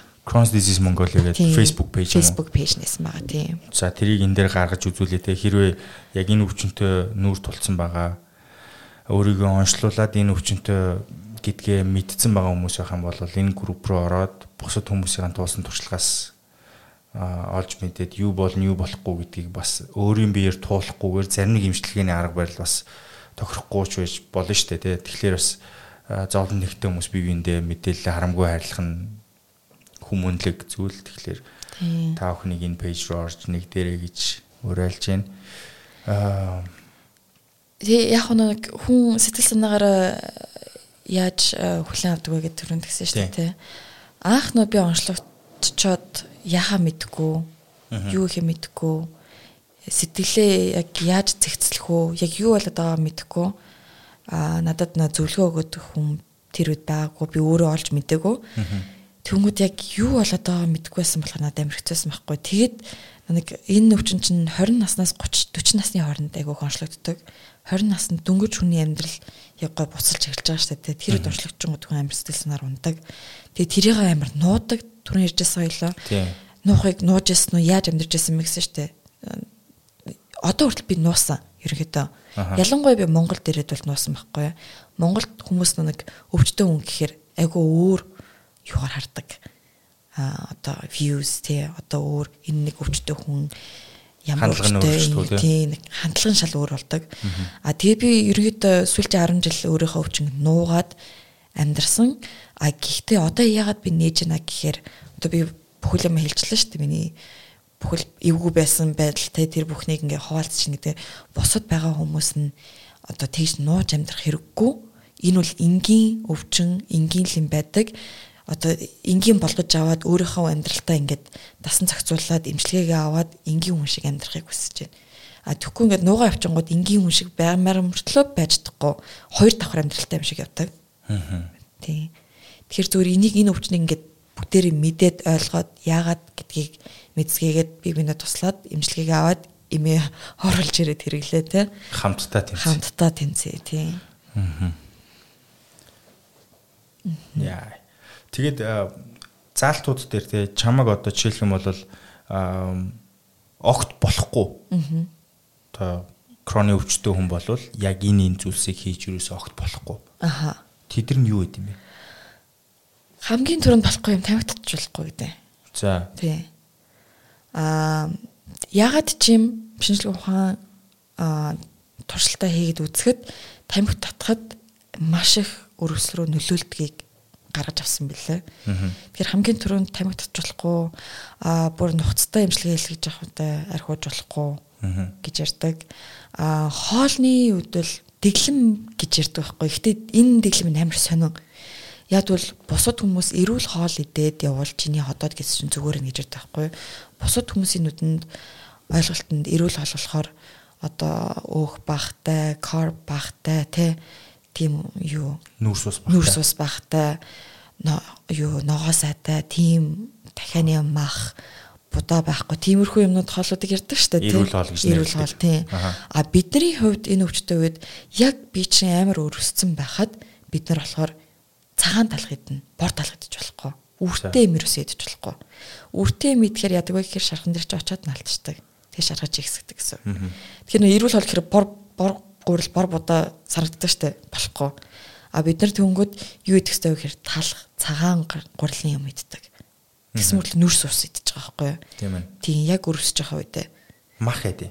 Мах баг зэрэг янз янз тийм. Одоо Америкт болохоор махыг идэж болно гэдэг байхгүй. Америкийн судалснаар бол Японд судалснаар бол мах идэж болохгүй. Загас идэх юм лээ. Тийм. А ногоо бас хамаагүй идэж болохгүй бид нар. Ногоон өнгөтэй ногоо идэж болохгүй. Тийм. А үртэй ногоо идэж болохгүй, үртэй жимс идэж болохгүй. Дандаа үртэй юу ч хамаагүй идэж болохгүй. А тэгтээ энэ юу нь болохоор дэглэм нь хүн болгоноос өөр өөрийнх нь биесэн шалтгаалдаг. Одоо би миний дэглэм би ерөнхий дэглэмийг барьдаг байхгүй? За үртэй мэдэхгүйгээд а гэхдээ миний юу би тэр дэглэмээ барьсан ч өөр нэг юм мэдсэн ч өөрчлөлт орж байгааг мэдэгддэг. Тэр хүн болгон яг өөрийнхөө яг тийм юугаа олох хэрэгтэй юм билээ. Яг нэг тийм бүр нэгж игээд perfect тийм дэглэм гаргаж өгч чадахгүй гаргаж ирэх байгаа. Тийм. Аа тэгэд би хуучин халуун ногоотой юм нөх амир иддэг байсан. Гэтэ хай нэг идчихдэг. Тэгээ сүүлчийн 7 8 жил би халуун ногоотой мэдчих чадвал эдэнгүүд миний хил түлэгддэг. Хорсч түлэгддэг. Тэгэхээр би идэхэ болоод тэгээ би өнгөрсөн жил хагалгандаа орчоод гайгүй гараад ирсний дараа халуун ногоотой юмсч гайг болсон. Тэгэхээр бас ингээд яг ингээд өөрөө ингээ идээд үзээд ингээ явангууд ерөнхийдөө би чинь хилдэг. За энэ болохгүй шүү. Нэг мэдчингүүд гүйлгдэг ч юм уу, нэг мэдчингүүд хотооч өвдөг ч юм уу гиз чин базалж өвдөг ч юм уу те энэ бүрх ингээд мэдэгддэм билээ. Тэгээ би 10 жилийн өмнө онцлогдож хахад би давхар нэг юу үзүүлж исэн. А глютен тэ байна уугүй юу? Глютений харшилтай байна уу гэж үзүүлж исэн байхгүй юу? Тэгсэн чинь намайг глютений харшилтай байна гэж хэлж исэн. Тэгээд би тэрийг тэр үедээ нэг дэглэмээ барьж эхлэж жагаад эхлэегүй. Яг л би залуу байсан болохоор би дуртай юм ядаж дуртай юм хиймээр гэдэг тийм дүрмтэй тэр үед тоглож байсан гэх юм одоо тийм. Тэгээ одоо би тэр яг дайтыг харин одоо сонирхож үзэж байгаа байхгүй юу? Хэр их глютен энэ өвчнөд нөлөөлт юм байна гэдгийг одоо бас үзэх гэж эхлэж байгаа юм байна л тийм. Аа глютенгүүгээр цавуулаг одоо гурилан бүтээгдэхүүн хэрэглэхгүйгээр амьдрч үсэх гэдэг шүү дээ. Окей. За ямар ч лсэн туршаад үз. Тэгнэ. Тэгээд юу болохыг нарыг. Аа зарим нэг хүмүүс би бол сансрын нисгч болно гэдэг мөрөөдөлтөй. Тэгээд сансрын нисгч болохын тулд би бие махбодоо яаж бэлтэх үү, оюун санаагаа яаж бэлтэх үү, ямар мэдлэгийг хаанаас олж сурах уу гэд тухай тухай бүртэн жижиг зорилтууд тавиад мөрөөдлөө биелүүлэхээ явж байгаа хүмүүс байх тий. Аха. Гэхдээ ахын дүүгийн хувьд ямар мөрөөдөлтэй байна одоо? Би багаас бол бизнес вумен болно гэж дандаа мөрөдсөн. Аа багтаа дандаа бизнес хийдэгсэн. Тэгэл нэг багын дандаа мундаг мундаг эмэгтэйчүүдийг харангууд за яг л юм л болно доо гэж мөрөдсөн. Одоо бол миний мөрөөдөл бол яг өвчнгүү, өвчин багтай. Аха. Тэгээ дээрэс нь өөрийнхөө бизнесээ эрхлээд сайн гэр бүлтэй, өвчин багтай, healthy team л амьдрал үзэж байна. Аа. Тийм. Гэхдээ үргэлж нөгөө энэ өвчний гаргалгаа юу бол гэдэг тэр хайгуул үргэлжсээр л байх бах тийм. Баян амьд насан туршдаа тэгж тэр байна шүү дээ. Гэхдээ энэ хизээ нэгэн цагт нэг нэг гаргалгаа нь олдчих магадгүй тийм ээ. Одоо шинжлэх ухаан ямар хурдтай явж байгаа вэ тийм. Чи ч гэсэн түрүүн таамаглажсэн шүү дээ. Энэ бол гаргалгаа нь олдсон байгаа. Зүгээр фармацевтикс буюу одоо эм зүүн шинжилгээ ухаанд эм зүүн салбарт ажилладаг компаниудад орох ёстой орлого нь их учраас энэ дээр гаргалгааг нь гарахгүй имээ худалдаалах зорилгоор ингээд байлгаад яж магадгүй гэсэн чиний таамаг байгаа шүү дээ. Тэр чинь ч зүг байж магадгүй шүү дээ. Аа. Тийм. Тэгээд ер нь бол одоо бас групп нээсэн энэ асуудалтай тэмцэж байгаа хүмүүсийг нэгтгэе гэж бодож байгаа юм те. Тэгээ энэ асуудалтай хүмүүс нэгдээд магадгүй улс одоо гаднаас орж ирж байгаа юмнүүдээ хөнгөлөлтөд үнээр оруулж ирэх ч юм уу. Оруулж ирдэг тоогоо нэмэх ч юм уу те. Хамгийн гол нь оруулж ирэх ирэх нь л хамгийн гол нь чухал байгаа.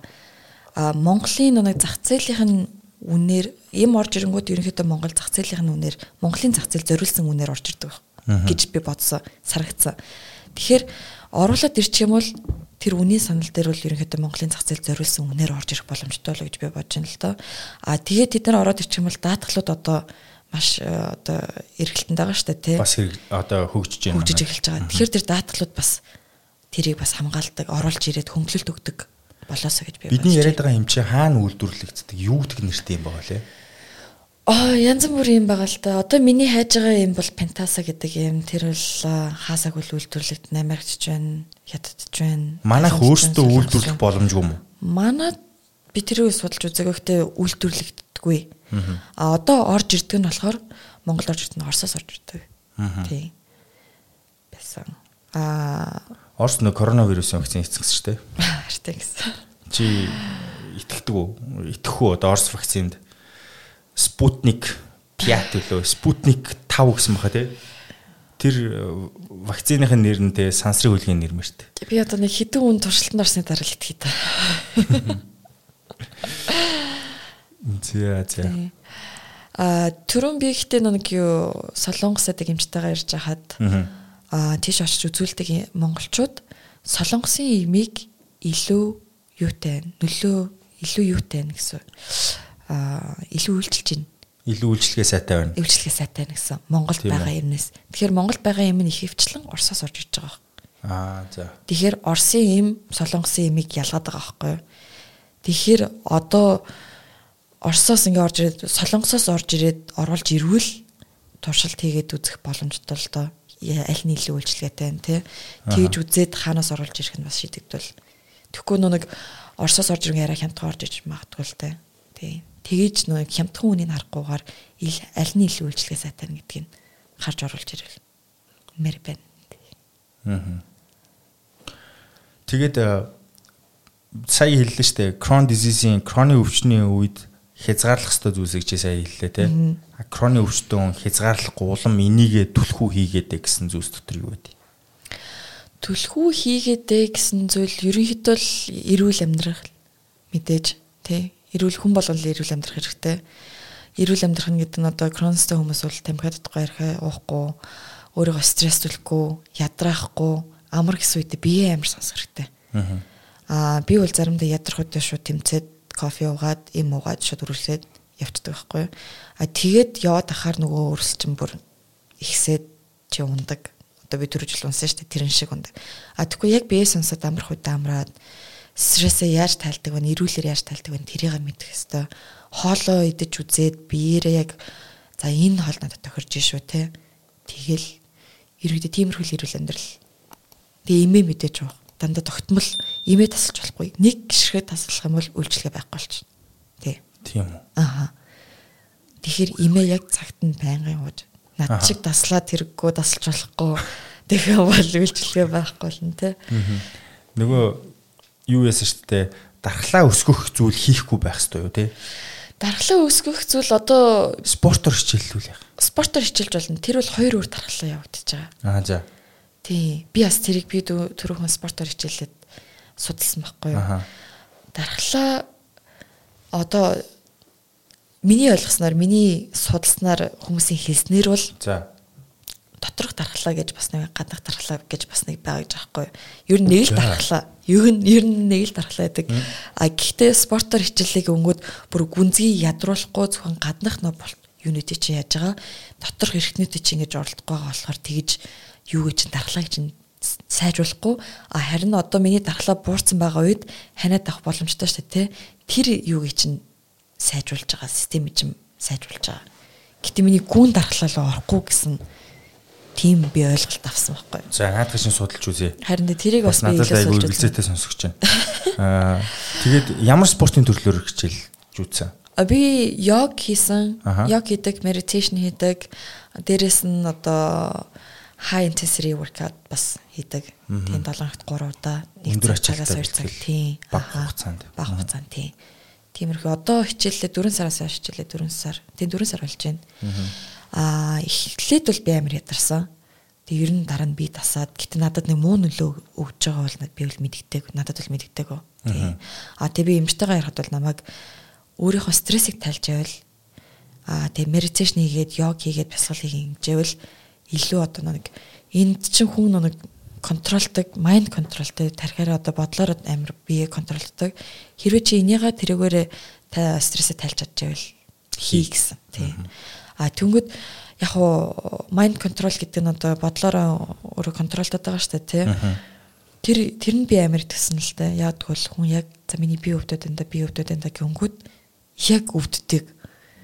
Яг ингээл бодол дагаал өвдөддөг. За тий өвдөхгүй байх ингээл явангууд гайгүй явагддаг тий.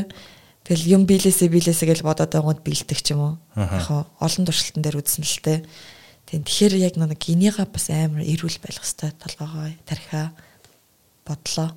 Аа тэгээ энэ өвчнөөс болж айгүйх шантардаг айгүйх нэг юунууд ядаргаатай симптомд шинж тэмдэгт гарч ирдэг учраас тэрнээсээ болоо шантардаг, ганцаардаг хүн амтнд хэлж чадахгүй, хүнд хэлэхээс ч санаад зомоор шинж тэмдэгнүүд гарч ирдэг болохоор тэрэндээ ингээд бухимддаг. Тэгээ бухимдангууд нөө толгорооч ороод, тархилж ороод, бодлооч ороод ингээд муу бодлоод бодож эхэлнэ. Тэр нөгөө муу бодол чинь дагаад би чинь дахиад өвдөн. Тэгээд ингээд circle ингээд нэг тойрогт ингээд эргээд явааддаг. А тэрнээсээ гарахыг маш их хичээх хэрэгтэй. Ааха. Тийм үндсэндээ ер нь өөрөө өөрөөсөө залхаад нь шүү дээ. Тийм. Тэгээд э, сэтгэл готролд орно. Тэгээд сэтгэл готролд орсноор би яаж олигтой байх вэ? Үргэлжлүүлээ уламд ороотно. Тийм. Тэгэл эргээл нөгөө Тийм. сая хүрдэндээ ордог гэж хэлчихтэй сикл рүүгээ. Тийм юун дээр болохоор э, шинж тэмдэгний нэг юмнууд байдаг шүү дээ. Одоо ингээл интернетээр Crohn's-ис гингүүд цус алдах, гиз өвдөх, мөвдөх тэгэл depression гэж байдаг байхгүй сэтгэл готролд орох гэд. Тэр нь гэтээ яг шууд энэ өвчтөй болохоор нэг сэтгэл готролд орохгүй тэр чинь нэг олон жил туулсны дараа сэтгэл готролд ордог. Тийм тэр нь хамгийн бас хүнд даваа гарах depression-ыг давж гарна гэдэг чинь бас нэлээд их тэмцэл өөр өөртөө тэмцэл тэмцэлдэх хэр гард юм бэлээ. Тийм. Чамд шин дадал үүсэх шаардлага гардггүй гарчлаа байх л та ер нь бол шин дадал ямар дадал шинээр habit одоо ямар нэгэн байдлаар одоо жишээлбэл өөрийн биед чинь байхгүй байгаа. Гэхдээ шаардлагатай хийж сурах хэвээр байнгын туршил болох хэвээр тийм шаардлага бий болдгоо. Байнга л гарч ирнэ л тээ. Одоо юу н хамгийн сүүлд ямар дадал чамд шинээр бий болох шаардлага бий болсон? Би бол өөрөө тийм урд нь л тийм active байнгын workout хийдэг хүн биш байсан. Аа. А тэгээд хамгийн сүүлд бол энэ бол миний шин дадал байсан. Яг тогтмол байнгын хөдөлгөөнтэй тогтмол байнгын meditation хийж нөө сэтгэл зүгээ засах хэрэгтэй тэрэн шин дадал болж байсан. Аа. Тэгээд энэ дадлыг бий болохын тулд чамд би бол одоо энэ дадлыг өөртөө суулгахын тулд чамд бий болж исэн чаленж нь юу байсан бэ? Одоо давах ёстой даваа хэцүү байдал нь юу байсан? Аа мэдээж бэлтгэлийн гэдэг чинь тэг гаднах нэг physical activity хийн тэ хүнд юу туулна болчингүй байж байгаа болчин хагалгааны дараа гидсний булчин юучгүй болцсон байдаг. Тэрийг буцааж сэргэн тэгээ тэр тэр болгон л мэдээж хүнд байна. А надад хамгийн хүнд нь болохоор meditation байсан. Ерөөсөн meditation хийн хүн яг нэг төлрөөд нэг одоо байгаа орчингоос гараад нэг өөр нэг юу руу орох хэвээр state руу орох хэвээр zone руу орох хэвээр гэж төлөв рүү тий төлөв рүү тийшээ би орох гэж одоо хүртэл struggle хийж байгаа хүртэл би хэцүү байгаа яг ингээл хаяа орчвол хаяа гарчвал Тэгээ тэр meditation болох хэрэгтэй хүнд амар гоё тайвшруулад на стрессийг тайлах хэрэгтэй тайлдаг гэдэг. Тийшээ би нэг хаяа орчвол хаяа гарчаад идэг. Тэр одоо хүртэл би давн туу одоо сурж л явна тий. Тэр хэцүү байгаах. Тий. Аа огт бодол бодохгүйгээр байх тэр төлөврүүл зориод байгаа шүү дээ. Бидний чинь тархилгоонд үргэлжийн мөнх ямар нэгэн зүйл бодогдоостой тарих ажилластай байдаг. Хүн өдөрт нэг 34 35 мянган шийдвэр гаргадаг гэж байгаа байхгүй. 35 мянга орчим шийдвэр нэг өдрийн дотор те одоо 16 цагийн турш гэсэн үг шүү дээ. 8 цагийн унтчихж байгаа бол. Тэгэхээр тэр 16 цагт 35 мянган шийдвэр гаргана гэдэг бол 35 мянган бодол байна гэсэн үг байхгүй те өөр хорондоо уялдаа бүхий бодлууд байгаа шүү дээ. Шийдвэр гаргахын тулд. Тэгэхээр хүний тарих үргэлжийн мөнхийн бодол донд явж байгаа учраас тэр бодлоос ангижраад ямарваа нэгэн зүйлийг огт бодохгүйгээр тэр төлөвт очно гэдгийг одоо бясалгал гэж би ойлгодог. Тэгэхээр тэр төлөв рүү очсноор хүн амардаг байх гэдэг байгаа байхгүй. Тэгэхээр та нарын хувьд ч гэсэн одоо чиний хувьд яг энэ асуудалтай тэмцэж байгаа хүний хувьд тэр төлөв дээр очиход бол чамайг асар их хэмжээгээр амраах бах тий. Тэгэхээр энийг одоо өөртөө habit болгоход хэцүү санагдж байгаа зүйлс нь одоо чи бол хэлж штэ өмнө нь амьдралдаа physical activity буюу биеийн хүчний ажил хийж заншаагүй байсан учраас энэ нь надад хүнд байгаа гэдэг тий. Тэгээ дээрэс нөгөө нэг ядрах мэдрэмж чинь айгүй өндөр байдаг гэсэн шүү дээ. Ямар нэгэн зүйл хийхлээр тэр ядрах мэдрэмж өндөр байгаад үед чи excuse болол за амрыг гэж боддгоо ер нь боддог гэхдээ тэмцдэг. Тийм. Би өглөө орноос бол босхийг үнэхээр хүсдэг. Хизээж бос чаддгүй өөрийгөө жирж авч бас. Би сүлжийн одоо санахгүй хэдэн жил чинь өглөө нэг хүн ёо ямар сайхан амраад босоод ирвэ одоос юу их үү гэж тийм бодол төрдөг байх гэж бодож байна л да зарим. Тэрийг би мэдрээгүй амар жил болж байна. Тий. Тэр өдөржингөө ядардаг. Тэгэхээр кофе кофе ядаргаатай юм бэ тий. Харин тий. Наадах чинь бүр яг хэлэх ёстой хугацааны шүү дээ энэ үгийг ямар ядаргаатай юм бэ. Өглөө болгон босоол ядаргаатай тий ядарсан. Аха амар тий. Кофег бол амар хөө. Кофег бол амар. Тэгээ уух нь бас нэг тийм сайн биш бах тий. Уух нь бас тийм сайн нөлөө байхгүй. Бас уухыг ер нь багсгасан дээр кофе уунгууд ер нь гиз нөлөө өгдөг шүү дээ. Хүн кофе уухаар нэг ийг болвол тэр бас тэр нөлөө шууд яадаг. Окей.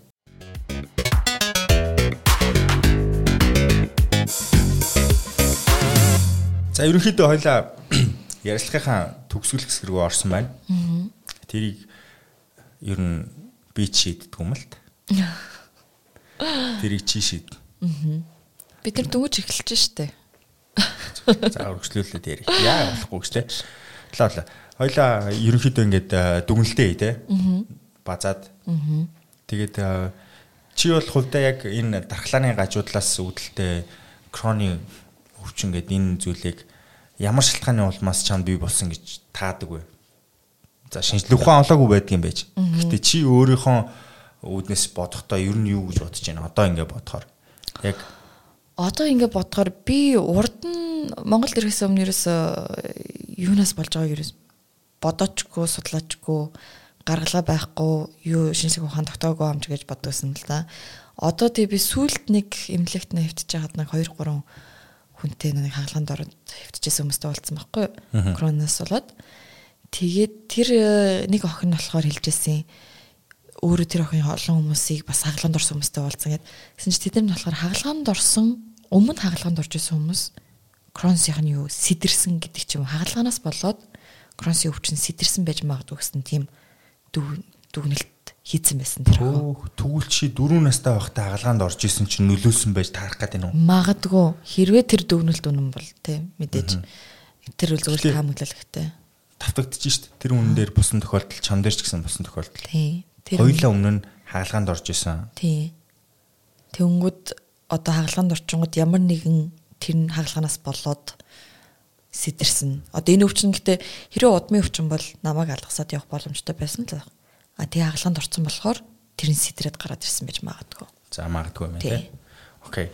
За энэ өвчнөд нүүр тулсан байгаа хин нэгэнд хамгийн түрүүлж одоо бий болох шинж тэмдэг юу юм бэ? Өөрийгөө онцлох гээд үзье өөрийгөө онцлох гэдэг. За хамгийн түрүүнд юу халуурах байгаа мэдээж. Зүгээр ямар ч нэ ханиад өөр өвч байгаа гоод халуурах дотор өрөсөл байвал шууд халуурч эхэлнэ. Баг зэргийн халууралт байна уу? Их тэг өндөр температуртай халууралт байна хамаагүй. А тэгээд мэдээж гизч өвдөх. Гиз өвдөх доошо ямар нэгэн цус алдах, цус гарах. А мах эргэлт цагаан мах гарлагдчихтэй. Ер нь бол цагаан мах эргэж байгаа биш. Зүгээр өөр бас нэг төрлийн юу байгаа. А тиймэрхүү тохиол хамгийн түрүүн шинж тэмдэг гарч ирдэг гэж би ойлгосон. Миний юу ойлголтоор судалгаа хийснээр бол тийм. Тэгэхээр ядраад доошоо тусалдаад байгаа хүн ядардаг байхгүй. Ядраад өтөн чинь нэг л энэ хэвийн бус байвал ер нь магадлалтай. А манай нэг найз юм бас нэг аав нь тэгээд энэ ийм доошоо тусалддаг ийм гэдэг чээс аахгүй. Тэгмэд би бол кронсэж магадгүй гэж хэлж байсан. Тэгээд одоо тэр хүнтэй холбоотой асуудаг чинь. Тэгэхээр ер нь би нөө симптомын э, шинж тэмдэг сонсонгууд кронс байж магадгүй гэж шууд надад сонсогдож байгаа байхгүй. Яг бол гэз өвддөг, гэзэн базалж өвддөг, доошоо тусалддаг, ядардаг, галуурдаг. Аа. Тийм. Окей. Энэ асуудалтай нүүр тулсан байгаа хүмүүс ямар группт нэгдэх хэрэгтэй байлаа тэрийг дахиад нэг сануулчих. Аа, Crohn's disease Mongolia гэдэг Facebook дээр байгаа групп дээр ерөөсө бүгдээрээ нэгдээд би бинтээ одоо тохиолдож байгаа шинж тэмдэг юу тусламж хэрэгтэй байна, хоорондоо яаж ярилцах уу, юу хэрэгтэй вэ тэр бүхнийг зориулаад групп нээсэн байгаа. Тэгээ бүгдээрээ тэрэн дээр ороод хоорондоо ярилцаад би бинтээ дэм бай гэж бодож байгаа. Тийм учраас тийм группийг нэгээд эхлүүлж байгаа. Аа. За амжилт хүсье. Баярлалаа. Тэгээд э, ах дээр ирээд бүх зүйлээ нуулгүйгээр ярьсан маш баярлаа. Тэгээд маш олон хүмүүс тус болох байх гэж найдаж байна. Энэ бол бас миний хувьд бол нэлээд том юу байсан л та. Одоо алхам байсан. Хэд бол сүүлийн 10 жил өвчнөө нууж нууж агаад тэнгуүтээ одоо видеон дээр бүгдийн дэлгээ тавьчихдаг. Тэ. Гэхдээ энэ илүү одоо надаас илүү олон хүн туслах болоо, хүрэх болоо, олон амьдралд нөлөө үзүүлэх үү гэдгээсээ би энэ бүхнийг гаргаж байгаа л да. Тийм. Маш их баярлаа. Тэр хүмүүсийн өмнөөс төрүүлээд баярлаа гэдгийг нь хэлжээ. Thanks in advance. За за. Ингээд э, ярилцлага маань олон хүнд хүрээсэй гэж найдаж байна. Та бүхэн энэ үчлэгийг үзээд магадгүй энэ асуудалтай тэмцээгүү ч байж болно. Тэгээд э, бусдад бас түгээхийг хичээгээрэй. Олон хүмүүст энэ тухай сонссноо бас урдсан сэргийлэхүүднээс мэдээсэй гэдэг энэ түүх битгий дахиж татагтаасаа гээд тэгээ энэ видеог цааш нь олоонд түгээгээрэй гэж хүсэж байна. А ямар тааш бидний энэ ярилцлаганд гаргалгаа байгаагүй ч гэсэн а удахгүй гаргалгаатай очих болов гэсэн найдвар тэгээд энэ ярилцлага өндөрлөлөө. Би нэг хоёрхан зүйл нэм хэлчих болов? Болохгүй минь төв. За. Хэн ингээд дуусчихад би хоёрхан зүйл хэлье гэж болдгоо байхгүй юу? Хоёр хандал за. Хэл хэл. Өнөө нэг юу хэлэх гэжсэн. Аа дүүгээрсэн болохоор. Бүгдийн над дээр гэсэн шүү дээ. За энэ бол дуу заяа. За чи хоёр зүйлээ хэлчих дараа нь би. За тэгээ. Юу дуранд орно гэж хүмүүс ярьдаг штэ тэгээ одоо бүдүүн гизээ дурандуулна гэд. Тэнгүүд ерөнхийдөө бүдүүн гизээ хизээ хүмүүс дурандуулж эхэлдэг вэ гэхээр 45-аас дээш насныхан бүдүүн гизээ дурандуулдаг байхгүй юу? А ямар нэгэн канцер байна уу гэж харуултыг. А нөгөө жилийн онцлогоонд орохдоо гэсэн үг шүү дээ. Тийм жилийн 40 45 хүрсэн л бол жилийн онцлогоо байна хамаагүй ер нь л жил болгон дурандуулж үзүүлэх хэрэгтэй. Аа тий. Тийм. А тэгээд би болохоор ерөнхийдөө тэрнтэй санаа нийлдэггүй. Яагтвэл намайг дурандаагүй бол бас мэдэхгүй шүү дээ. Яг кронсоныг уу бүтэн онцлог гаргаж ирч чадахгүйсэн. Тийм учраас хэрвээ та таны симптом шинж тэмдэг илрээд байвал эмчтэрэ очоод цусны шинжилгээ өгөөд би дурандуулъя гэд асуусан дээр шүү дурандуулж явах хэвээр. А энэ өвчтөн хүн бол 6 сар тутам дурандуулж явах хэвээр. гэдэг тийм. Тэгээд тийм учраас эмчтэр очоод зөвхөн цусын шинжилгээгээр бити онцлуулаарай цуг дурандуулаарай л гэж би хэлмээр байна дурандуулахад унтуулж болно. Тэгэхээр санаа зовлтгүй, айхталтгүй. Тийм. Ямар нэгэн унтуулахад нэг урт хугацааны юунд бол нөлөөлөхгүй. Тэр бол төр зүрийн жижигхэн унтуул байгаа тийм. Окей. Нэг. Нэг. А хоёрдугаарт а энэ өвчин зөвхөн тэр нэг өвчтөй хүндээ гэсээ илүү ойр дотны хажууд байгаа хүмүүстэй айгүйх нөлөөлдөг байхгүй юу? би өвчтөг өнгөд нөгөө хүмүүс хажууд нь өвчт энэ хүн өвчтөг хардаг. Энэ хүнийг яаж өвчнгөө болох уу гэж амар сэтгэл санаа зовдөг. Энэ хүнийг яаж стрессгүй байх уу гэж айгүйх санаа зовдөг. Яг энэ үнийгээ нөгөө энгийн хүн шиг биш. Хажуунаас ингээд нэг жижигхэн нэг юм юу шиг алт шиг ин гарнаас унах байгаа юм шиг ингэж харцдаг болчтой. Бөөцөлөд эхэлдэг. Бөөцөлөд эхэлдэг тийм. А тэгээд энэ хүн өвчтөе хүний нүдээр хараад эхлэхлээр улам илүү чамд тийм тий. Дарамттай байдаг. Дарамт тий дарамттай байдаг. Гэтэ тэр хүмүүс бас амар дарамттай байхгүй. Тэр хүмүүс чинь надад тэгж харьцахын тулд тэд нар өөрсдөө одоо контролдод эхэлж байгаа шүү дээ. Өөрсдөө ингээд энгийн байхасаа илүү а тий сэтгэл зүйн дарамт л айгүйх ядаг. Нүг над дээр дарамт ирэнгүү тэд нар бас ингээд санаа зовоол айгаал яач вэ ч гэж байгаа шүү дээ тий. Тэдний айгүйх ямар хэцүүдэг. Яг ойр дотны найз залуу нөхөр мөхрөл бүр л хэцүү байдаг гэж бодож байна тий. Ахын тэгдүү шүү дээ. Би чамаг нэг өвчтөн үний нүдээр харж мараад ингээл бүцэлээд би тантай чинь 5 жил болцоог байна. Хөөе. Чи олон төмний нүдэн дээр ингэж худлаа ярьж болохгүй шүү дээ. 5 жил. Хөөе. 5 жил уулзаагүй юу? 5 жил уулзаагүй ч өнөөдөр уулзаж байна. Яа нэг ямар аа. Худлаа шүү наад чи. Тэгэхдээ хизээс үл уулзсан санахгүй л юм л та. Йоо бүр хүүхнээ түрчтэй. Хүүх хийнэд юм. Үгүй. Аа. Тийм. Тэр нөө тэр өвчтөн хүмүүс бас Чи үнэнгээ хэлээ 5 жил надтай уулзаагүй ш. Байн уулзт юм чи. Тэр өвчтөн хүмүүс ихтэй бас бусад тойрныхоо хүмүүсүүдийг ойлгоорой гэж бас хэлмээр байна л да. Зөвхөн би өвчтөй гэд ингээд бас байж болохгүй. Энэ өвчин чи эхлээд амар хэцүү байна. Нэг тусдаа нэг юм гараад ирсэн. Тэрийг яаж ингэж авч явах уу гэж бодно. А тэгтээ яванда тэр чин чиний нэг чиний одоо нэг болоо те битэш нэгдээд сэтгэл зүйтэш нэгдээд чиний амьдралыг чинь энгийн л амьдрал болоо явчихна гэсэн. Окей. За ахны яг энэ дэр нэмээд гаргалгаа хэлээ заяа. За нэг л нэгийг л хэлье. За. Юу гэхээр яг энэ өвчнөд нүүрт болж байгаа тухайн иргэн тэр тухайн иргэний тойрон хүрээлж байгаа гэр бүлийнхний хувьд энэ магадгүй анхны тохиолдол байгаа тийм гэр бүл талаасаа ч тухайн иргэнтэйгээ яаж харьцахаа мэдэхгүй тэр иргэн ч гэсэн тэр гэр бүлийгээ яаж харьцаасаа гэж хүсэж байгаагаа илэрхийлж мэдэхгүй байх магадaltaй байгаа тийм.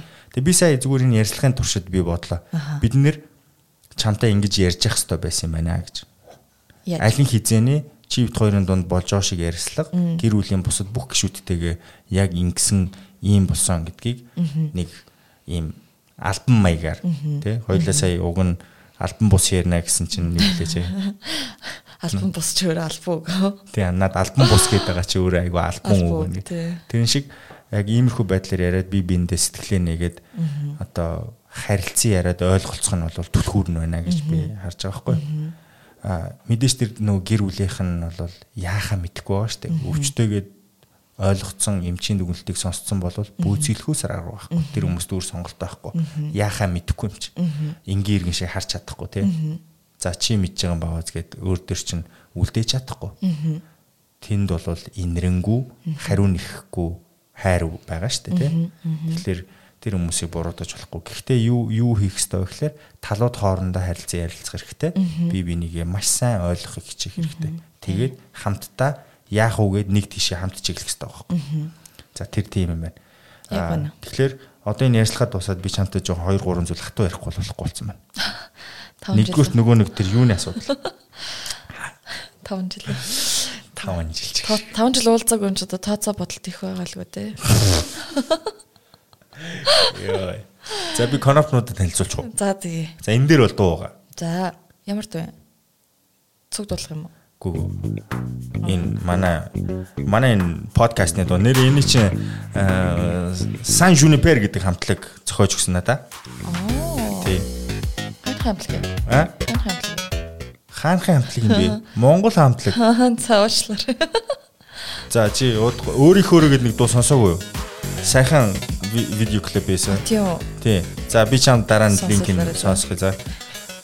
За тэгээд за энэ бол ойлгомжтой. Энэ гоё инэт тий. Гоё инэт. Фэнс дээр явдаг инэт үгүй юу? Инээ. За баг л. Таачлаа. За. Харамсалтай энэ чиний жоок чи явсангүй сая. 5 жил уулзаагүй тэр нь чи. За тарата. Аа энэ хоёр сая юунд дугаарч байна? Аим шиг кино. Чи тэгтээ амар өдөрт амнууд ярьсан шүү өнөдөр. Тийм бах тий. Дараачудаа наваа жоохон фан юм дээр авчиг. Харин би э, дараачудаа чиний яг Америкт өнгөрүүлсэн амьдралын шин тухай фан үед чинь дурсаж яриулмаар санагдлаа. Аха. Яг яг ямар үед те галзуу галзуу солиот үйлдэл хийжсэн чинь Яг онцлогдоод Харин я- би би бүр- яг тэгж бодсон. За нэгэд өгөхөө мэдчихлээ гингут одоо зүгээр Ээ би угаасаа ганц л амьдрын одоо зүгээр л хязгааргүй тэнэг үйлдэлүүдийг ар араас нь хийгээд тийм зөндөс. байсан баг тий. Тэгээ энэ тухай шин дараагийн дараагийн удаа уулзаад хөө. Аха. Эсвэл одоо шууд ирчих юм уу? Одоо яах юм бэ? Дараачууд. Аа. За за. Ингээд конопнуудаа бүрэн танилцууллаа. Ах нь ингээд чамаг ирсэн болохоор бүгдийг дарж үзүүллээ шүү. Баярлалаа. Айгуу гой канапнууд байна. Аха. Одоо энэ улаан конопыг дарж үзүүлье заяа. Аа, тэрэн дээр арай болоог байна. За. Баярлалаа. Дараагийн дугаар. Танд жаргалыг хүсье. За та бичлэгийн төгсгөлд ирсэн байна. Бидний бэлтгэсэн мэдээлэл танд хэрэг болсон гэж найдаж байгаа шүү. Мэдээж амьдралын маягтай холбоотой өөрчлөлтийг иймэрхүү төрлийн мэдээллийг авмагцаа шууд өөрчлөн гэдэг бол худлаа. Танаас хүчин чармаалт, тууштай байдал шаардах болно. За, тууштай байдал гэснээс бидний бэлтэж байгаа мэдээ мэдээллийг цаашдаа үргэлж авахыг хүсэж байгаа бол манай YouTube хуудсанд заавал subscribe дараарай. Хажуу талд нь байгаа хонхыг дарчих юм бол орж байгаа мэдээлэл цаг тухайд нь танд notification хэлбэрээр очих болно. Тэгээд хизээ орон төдий та мэдээлэл авах боломжтой. Энэ нь танаас ямар нэгэн үн төлбөр авахгүйгээр нэгдхийг урьж байгаа зүйл шүү. Бидэнтэй олон хүн нэгдэх тусам бидний мэдээлэл улам мариун ихээр бэлтгэгдэж та бүхэнд хүрэх ёстой байгаа. За тэгээд нэвтрүүлэгтэй холбоотой санал хүсэлтийг комент хэлбэрээр доор үлдээж болно. Үгүй болвол Instagram болон Facebook хуудасаар дамжуулаад бидэнтэй холбогдож болно шүү. За ямар тааш би танаас амжилтлан гуйжин бидэнтэй нэгдээрээ subscribe дараарай. Тэгээд хонхын дүг дүг дарчаарай. За ингээд бидэнтэй хамт байдаг үргэлж баярлдаг шүү. Дараагийн дугаар хүртлээр баяртай хайртай шүү.